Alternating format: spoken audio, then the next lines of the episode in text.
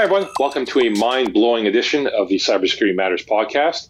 Uh, I'm your co host, Dominic Vogel, and joining me, as always, is Mr. Matrix himself, Christian Redshaw. Christian, how are you doing today?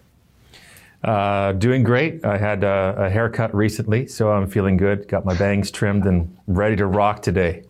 It will be a mind blowing episode, without a doubt. you are rocking it as always. Uh, but I am very, very curious to know, as always, who is our guest today? Well, I'm pleased to say it's Malcolm Harkins. So he is a powerful cybersecurity leader, and I have to read his title because I can't remember all, that many words all in one shot. He's the Chief Security and Trust Officer at a company called Cymatic. I know he talks about leadership. He talks very bluntly about cybersecurity, the, the, what works and what really doesn't. So I'm ready to mix it up it is very, very cool to have one of the, I'd, I'd say, global thought leaders in cybersecurity, um, in, in, Malcolm here being on the show. You know, he is, I'd say, he's one of the uh, more pre, uh, preeminent guests that we've had. So uh, we will we will pause here, and then we'll bring in Malcolm uh, shortly. Let's do it. All the way from Sacramento, California, it is Malcolm Harkins. We are so glad to have you on the show today. Welcome, Malcolm. Hey, thanks. Happy to be here. Awesome. So let's start general and then we'll drill down into specifics and hopefully find whatever bee might be uh, buzzing around in your bonnet today. Uh, our podcast is called Cybersecurity Matters, and I want to ask why does cybersecurity matter for organizations. When we're thinking about framing risk we're thinking you know why does it matter in the minds of business leaders not just for financial loss to an organization but around the importance to you know their clients and then you know society as a whole? What what is the big picture of why cybersecurity is important? Well I, you know i'll start first with a little bit of data that will say that cybersecurity doesn't matter. and it's uh, data based upon an investment philosophy that I should have probably invested in years ago and never did that I call Bob. Bob stands for buy on breach.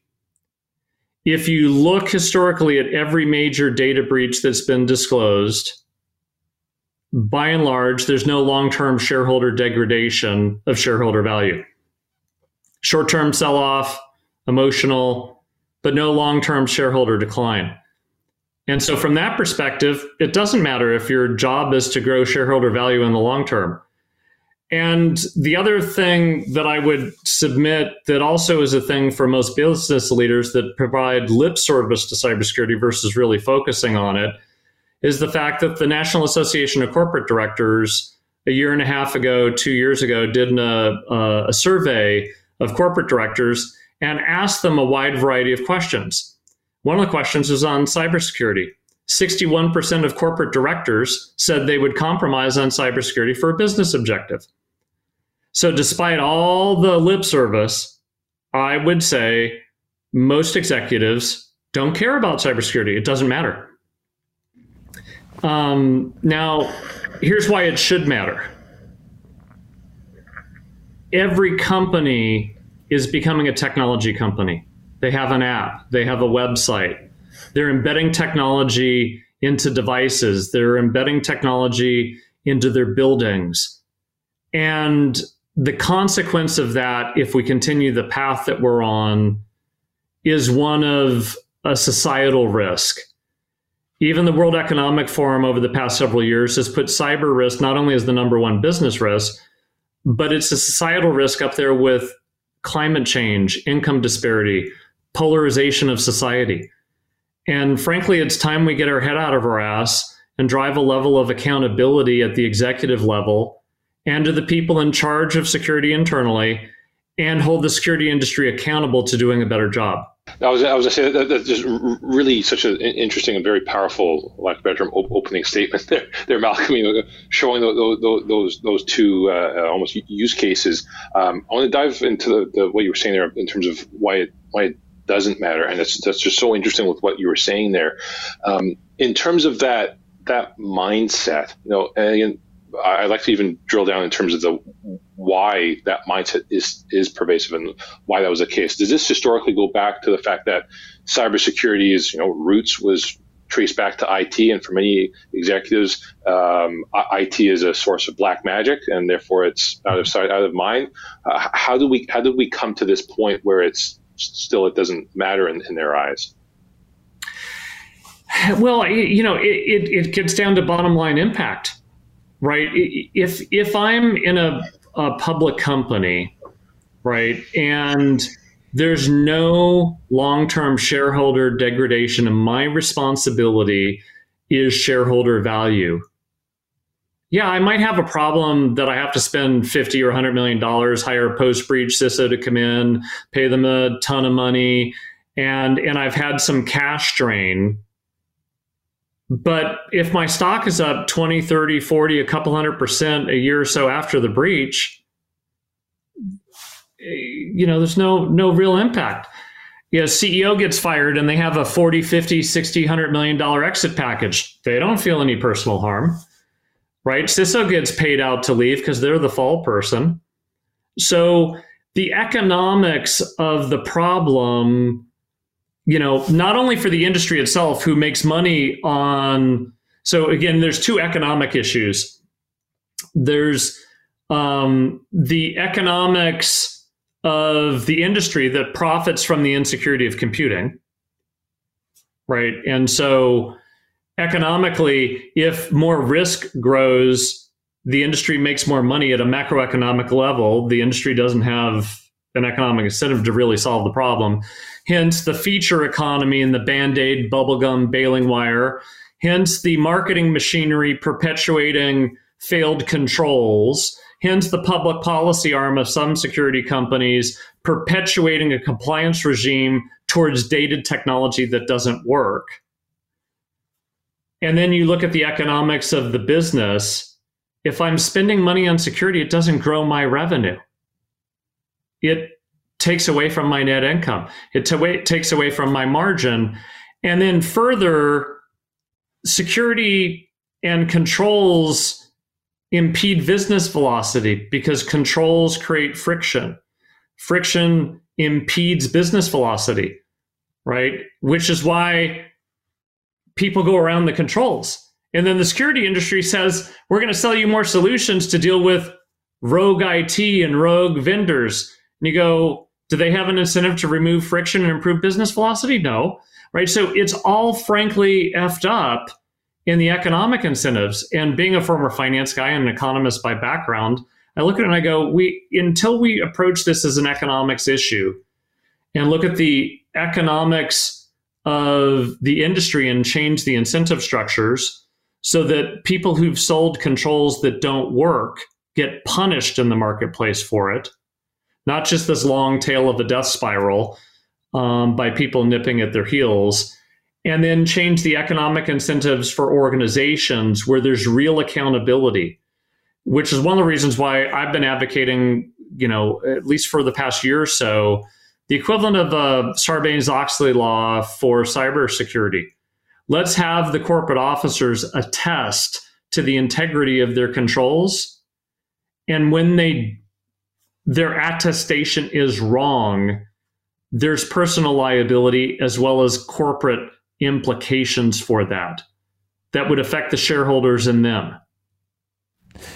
Yeah, which is interesting from a reputational perspective, but then it, it again ties back into the uh, insurance industry, which we haven't talked about yet today. But the idea, okay, you have cyber liability. Well, then that you know gets into the uh, professional liability and, and you know uh, whatever else. So um, directors and officers, professional liability. It's uh, it, it, becomes an ugly mess. But I like I like what you're saying there in terms of. Um, the accountability. I think uh, that's such an important piece that it lacks if, if in your in your point of view, the economics uh, don't work out.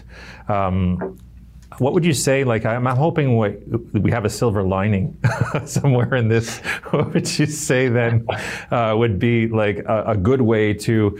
Um, well, people often say balance, you know, functionality and the operations of an organization uh, versus cybersecurity, and maybe a better word for that is, you know, can you have both? Can you optimize both?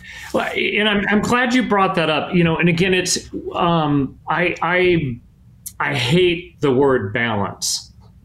If you look at a balance beam, one goes up, one goes down, right? You're making trade offs. Um, we do this because it's the context of the framework that we're using to frame the problem. I've always looked at my role running security as that of a choice architect.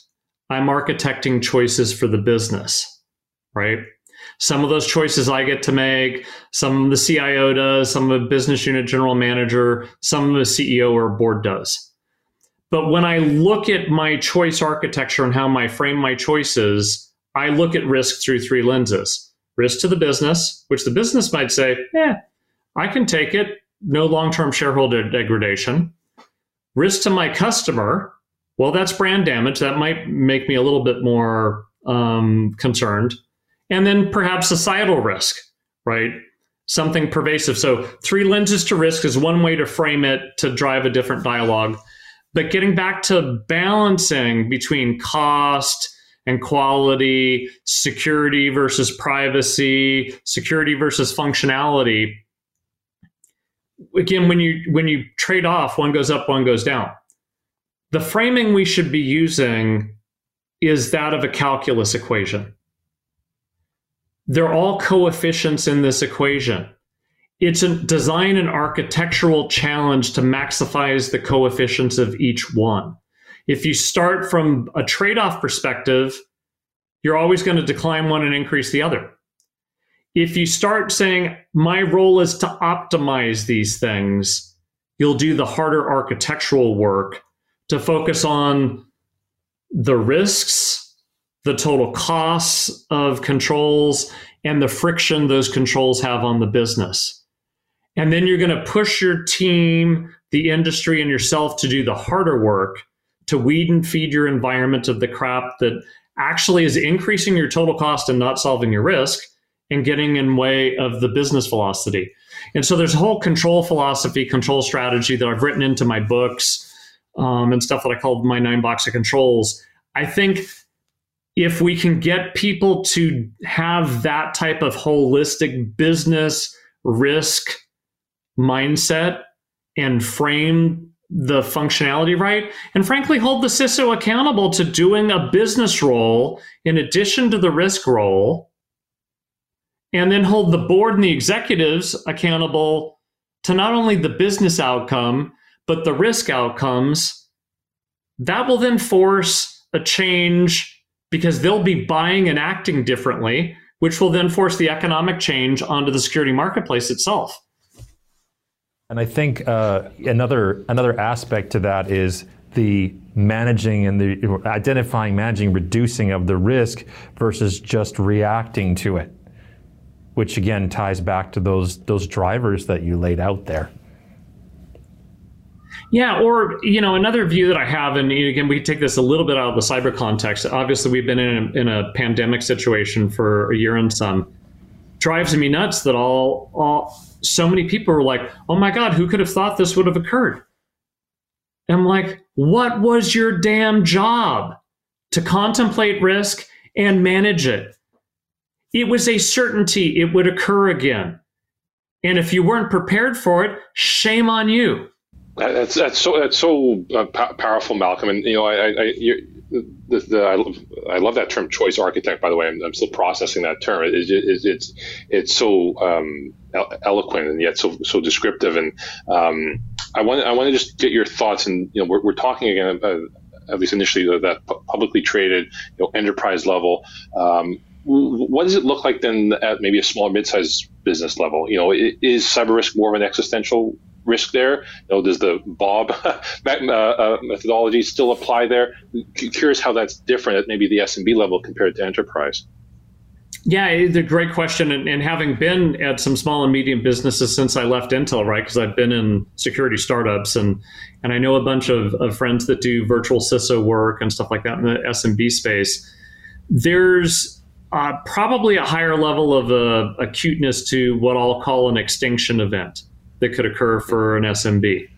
right? You know that that cataclysmic event that you know really puts you out of business. Um, one could be, you know, your small light manufacturing organization and your factory gets ransomed. I mean, you're dead if you don't manufacture. You might not have the cash to pay. It could be a going out of business scenario.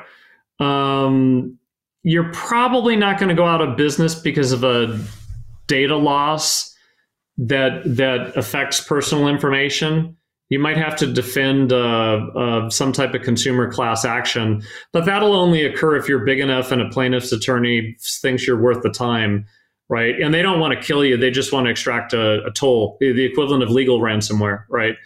Um, you know, so so in that sense, there's there's an impact that really could create that existential threat. Or think of business email compromise uh, and and you drain the the cash um, enough that you you know that that SMB can't make payroll. They can't you know cover the the benefits costs for their employees. Um, they their accounts you know receivable are too far out. That really could create again a, a level of precariousness for sustainability of the business. So I think in in the SMB space the acuteness of pain and and the impact is is greater. Okay, well, I, I appreciate that insight. I, I just have one more quick question before I hand over to Christian to, to, to, to bring it home. But um, you, you mentioned the pandemic, and you know, in, in terms of this past year and what we've seen know, the rise of you know working from anywhere uh, why that maybe at a conceptual level you know are we moving into a new security paradigm? You know like what in terms of new emergence in terms of security not necessarily from a technology point of view but maybe in terms of how we view security from a, a risk perspective um, what what are we looking at moving forward in terms of a, a security you know like in, in that working from anywhere uh, paradigm well, you know, to be honest, it's an interesting thing. And again, having grown up at Intel, Intel creating the Centrino platform, the first wireless, you know, laptop and stuff like that. My team was worldwide. We worked 24 by 7. I worked from anywhere and I have for years. I was on bridges and video conference meetings. Heck, I'd have, you know, my own conference room and I'd be the only one in it because every pla- everybody was every place else. Right. So for the people that that are there's certain businesses that you have to be on prem for, right? Manufacturing, nursing, a store, stuff like that. Everything else, the people that were holding on to on prem work, there are current arcane management philosophies um, will die off or should have died off years ago, and and you know it, people need to to to let go of it now. When you start thinking about that, then you go, okay, is the attack surface really that different? To some extent, it is. But if you already had employees that had a level of mobility because they had a phone, a laptop, and occasionally did email and stuff like that, their home was already at risk and causing a risk issue for the enterprise because they'd VPN in and stuff like that. The amount of work they're doing at home now is changing. But I go, if they're now going, oh my God, I've got a work anywhere situation, when 50% of their work they had mobility. I'm like, you had your head up your ass. You already had that situation. Why didn't you manage it? So why are you panicking about it now? Right. So I, I'm a little bit hard on this, as you can see, because I think the problem we have is that we always shoot looking backwards and our risk focus is so myopic to the things biting me in the ass today and and versus thinking out. And and i think we can nudge. So i have this concept that i call risk nudge right? Again think of that asteroid the extinction event it's so far out. You know your job is to contemplate risk and then manage it. Well if you can contemplate risk a year two years three years four years five years down the road again former finance guy strategic planner right you can nudge out of the path by just making small, minute decisions now for things that are probable down the road. And then it's not a cataclysmic event, right? Um, and and so it's it's a it's that's why I go. It's a choice architecture. It's a contemplation of risk. It's it's really having a wide angle view and that ability to focus in at a microscopic level in a subsecond and then walk back out and look at the entire universe and juxtapose those things all the time. And if you're not doing it, you're frankly not doing your leadership role, you're tactically managing. You know, I, I get the last question here, and I'm going to try to uh, put two questions into one, and then Malcolm, you can bring us home with the answer to this. But I'm, I'm sitting here pondering what should we call this episode? Should it be holding um, executives and boards accountable or get your head out of your ass? Trying to balance both of those things. And it, it is that balance equation again. Uh, but my two questions into one. Um, when you're looking at the the people are the perimeter, I know you've talked uh, quite a bit about this before, and you also talk about leadership. So putting those two together, um, what is the role of a leader when it comes to cybersecurity uh, at the top level, and then throughout, and then how important are, are the the people in cyber defenses? Yeah, great question. So. Um, so I used to teach when I was back at Intel the Leadership Challenge, which is a um, book from Kouzes and Posner, uh, professors at Santa Clara. It's all around behaviors and traits and stuff like that. And they had one of the best definitions of leadership in that book that I've always um, focused on. Leadership is the art of mobilizing others to want to struggle for shared aspirations. This is the challenge. We it's a struggle to do our jobs day in and day out.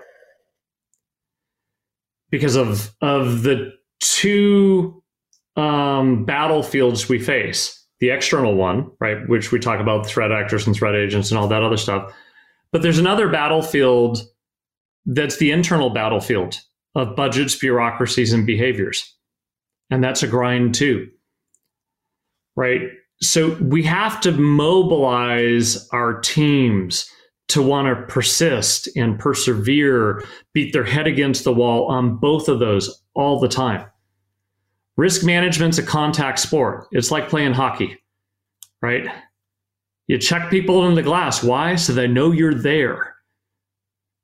Um, it's not a spectator sport. And if you're not on the field, you're not on the, the ice, and you're not playing with full contact, you're not doing your damn job, right? Um, that's that's the the the CISO CSO leadership role. But at the same time, and it, it, it, my uh, whiteboard back behind me um, is a leadership framework that I've developed for a future book. Um, the way in which you you sustained that is through um, six things that I have a service mark on these six words. I believe, I belong, I matter. If you can create a culture in your team and then expand it through the rest of your organization, because you can connect the dots between your security actions and the business objectives, you can have your team routinely say, I believe in the management, I believe in the mission. I believe in myself, and I believe in in the team. I feel like I matter because the security work we do makes a difference, and the organization that we support realizes that. And then, you know, you you feel like you you matter because of the impact that you can have. So you've got to connect the security mission to the business mission, right? To get that linearity of belief, that linearity of belonging, and that linearity of the actions that the security team does matters to the business, matters to their customers, and matters to society. I think if you do that, you can solve all those problems.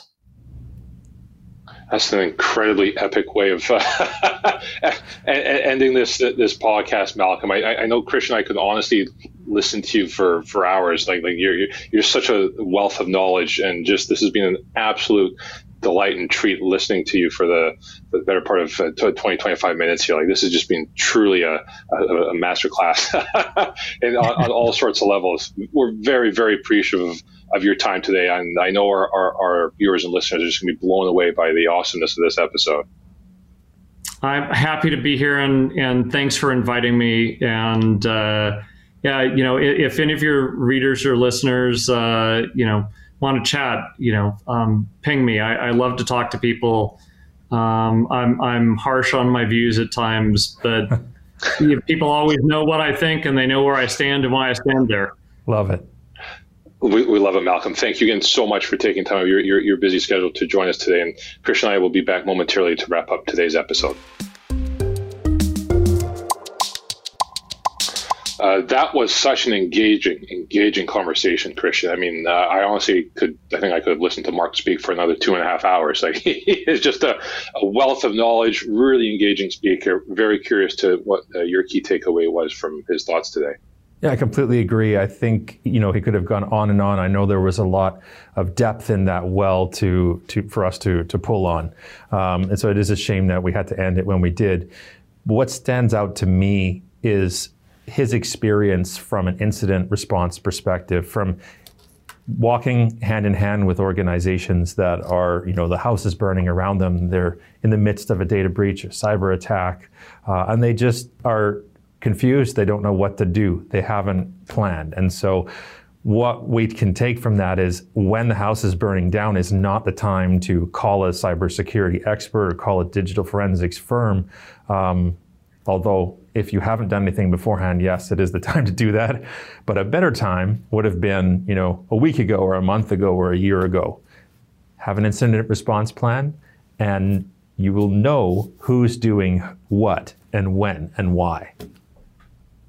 Yeah, and, and that's um, so, so well said there, Christian. You know, and and uh, for me, I think my, my key takeaway uh, was you know, he was really. I think Mark did a really great job of talking in about the pra- practical and pragmatic steps that small and mid-sized organizations can take. And this isn't rocket science or taking apart a, a jet engine, which Mark is fully qualified to, to, to do.